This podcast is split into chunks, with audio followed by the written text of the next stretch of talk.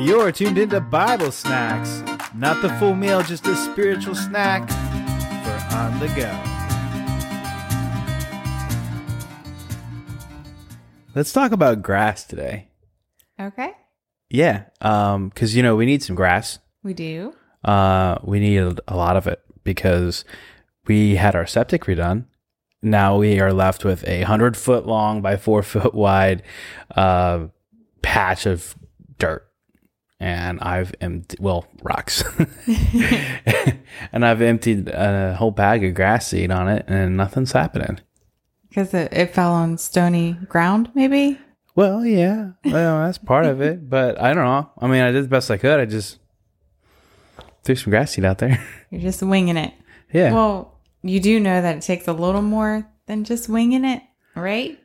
Well, it's grass seed. How how hard can it be? To, you know, it's. Did you read the instructions? I uh, glanced at the back of the bag, and there was a lot of words, and I just thought it's grass, and just throw the seed, right? You gotta read the fine print, man. Okay, so I have some instructions here for you. You looked it up. Yeah, because we weren't growing grass, so I had to look up what you did wrong. yeah, right. Okay, so according to Scott's website, there are nine steps. Nine. See, that's why I didn't read nine steps to plant some grass. That's Well, it's the short version anyway. Okay. So what is it? Yeah. Step one, time it right. Step two, choose the correct grass seed. Step three, test your soil. Four, prepare your soil. Five, even out the surface. Six, seed and feed on the same day. Seven, cover up. Eight, keep on watering. And nine, maintain your lawn. yeah. Seems simple. Yeah, But who wants to go through all of that when you could just throw some grass seed out there and hope for the best? But uh, yeah, well, it didn't work for us. So now I've got to read the directions and I got to actually do what it says because my strategy is not working. But it gets me thinking about just winging it. Because a lot of times, you know, well, we just wing it here, and sometimes in life we just wing it, and and yeah, and some sometimes it works out, and sometimes it doesn't go so well. With grass seed, it turns out that's probably something you're not supposed to just wing.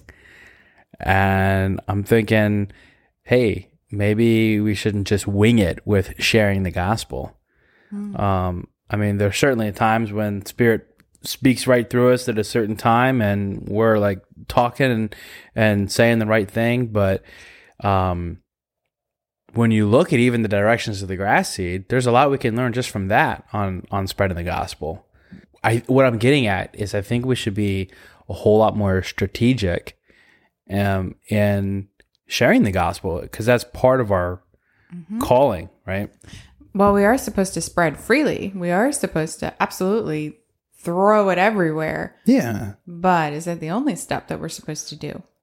And, and is it the the best method? I mean, could we be more effective with our time and our resources and our energy if we put a little bit more thought into it behind it? I mean, we all know the scriptures where it talks about you know preaching the word, being prepared in season and out. So we should always be ready at any point to just you know share the gospel Right. um, on a whim. But we also know that uh, the scripture talks about, you know, Apollos watered and I planted, but who brings the increase? God brings the increase. And it's important that we point that out. We're not saying that, you know, we can do anything to change the growth of it. Um, that's entirely dependent on God to Yeah. give the increase. But, But we're called to plant and water. correct. Yeah. So that's in the Great Commission is God's calling us and he's telling us he's charging us, hey guys, you know, do this. Um, you know, the Great Commission, I'll read in Matthew 28, um, starts at verse 18.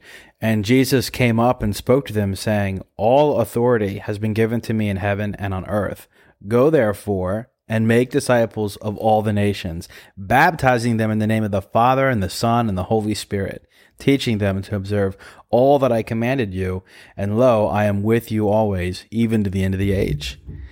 And what I see people remembering the most from that is, you know, go out into all the world and spread the gospel. Right. And that's that's usually where we always see the Great Commission used is, hey, yeah, yeah, we're gonna go spread. Yes, but look at what the scripture, the command is saying. It's saying, uh, go therefore and make what? Disciples. Disciples. Right. And that's a little bit more in depth than just throwing the gospel out there. Right. There, Little disciples popping up. Yeah. Some blades of grass, like you're a disciple and you're a disciple. No, it's not that simple. It takes time and it takes growth. and it's it's making that disciple and a mm-hmm. disciple is someone who's going to be going to be a student of the word a, a follower and then furthermore if that's not enough it says go therefore make disciples of all the nations baptizing them in the name of the father son and the holy spirit teaching them to observe all that i commanded you so it's not like a set it and forget it Right. like with the grass seed. you know, don't just wing it. Those instructions you read, it was like prepare the ground, and then once you plant it, um, what was the last step? Maintain your lawn. Maintain your lawn. And well, what's the step before that? Keep on watering. Keep on watering. so Did you water? No, Just I curious. didn't. I- No? God brings the water, right? Well, no, Apollos watered. Uh, no, I didn't water. um, the hose that's really far out there. It's like hundred feet. So, e- where I'm getting at is the water. The water it takes work, and if with a disciple we share the gospel with someone, they believe, they get saved, but then like that's not the end of the story. And I think a lot of people, I'm not judging any, any ministries out there. I mean, it's good to one, I know one watered, one planted, but we share the gospel and then we need to pour into that person. Right. I think a lot of times it's easy to say, well, that's not my my strength. You know, I'm I'm the type I'm on fire and I want to go spread the gospel, but you know, like teaching people, you know, I can tell them how how to get saved. I can share the gospel with them, but you know, as far as growing them and walking alongside of them, that's not really my strength. And you know, it's something that you do hear often in church where sometimes people shy away from it. But this is good point. But this is also the verse that pretty much every church uses as the Great Commission, meaning we have all been given this call to go and make disciples. So it's like we're we're, e- we're quick to c- grab onto it and say, "Yeah, go and spread the gospel." But um, what about the make disciples part? Right. Um, So, have you ever considered the verse before the one that you just talked about, um, saying, Go into all the world and proclaim the gospel? Um, have you read verse 14? well, I mean, we all think of the Great Commission as go. Yeah. So no, we don't really read before that. You just go. Don't think about it. Okay. Well, I think it's really important to read it all, kind of like the instructions on the grass of course. Maybe check the step out before it. read the whole book. Okay. no, just the verse before. so, yeah, have you ever read it? What's it say? You don't have it? Uh, afterward, he appeared to the eleven themselves as they were reclining at the table, and he reproached them for their unbelief and hardness of heart, because they had not believed those who had seen him after he had risen. And then, verse 15, it goes into the Great Commission. He said to them, Go into all the world and preach the gospel. That's a pretty packed verse, isn't it? yeah. Yeah. I mean, didn't really consider that before. What what was happening right before that? Um, Jesus had appeared to two disciples, um, and they didn't recognize him. And then they did at some point, and they realized it was Jesus who had resurrected. And he, they went back and they told the rest of the disciples. And in verse 13, it says, And they went back and told the rest, and they did not believe them. And then it starts verse 14 where you were just at. Afterward, he appeared to the 11.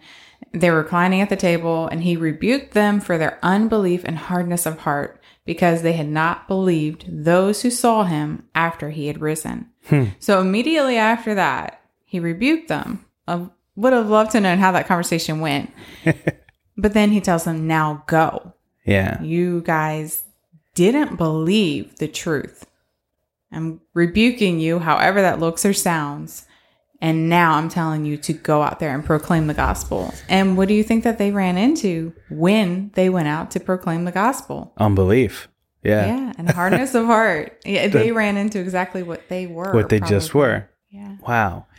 So what you're saying is the most well-known, most proclaimed part of scripture that the church uses as our uh, charge, the Great Commission, right before Jesus said that, he had rebuked the disciples. For their unbelief and hardness of heart. Yeah. That is shocking. I mean, I I've never considered that. Therefore, we shouldn't be surprised with the response that we get when we share the gospel. And when you think about it, the message that we're sharing is pretty unbelievable. So why do we think we're any different in what we're going to approach um, when we go out into the world? We're going to run into unbelief and hardness of hearts. Yeah. And that's where these steps of, are so important. What we were just talking about with the grass seed. Yeah, I mean that's strategy right there.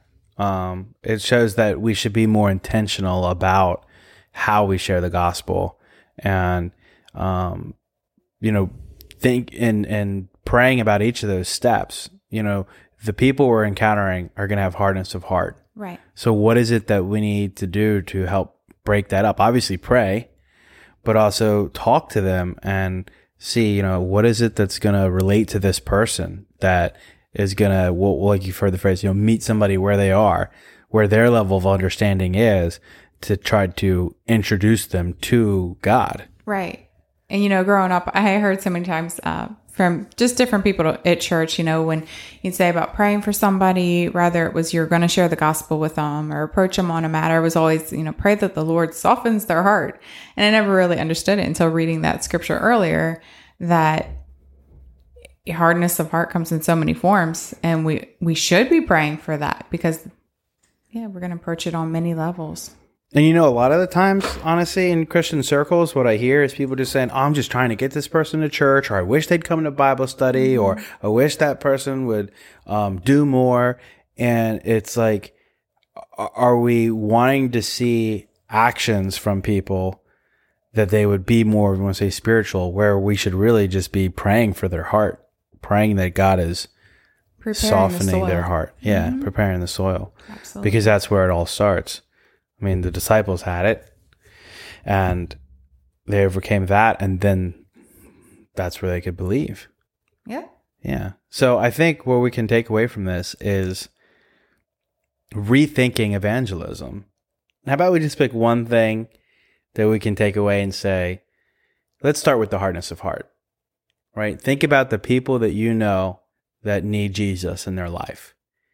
And instead of thinking about how you're going to witness to them or convert them or what you're going to do, just pray. Pray for their heart that God would soften their heart.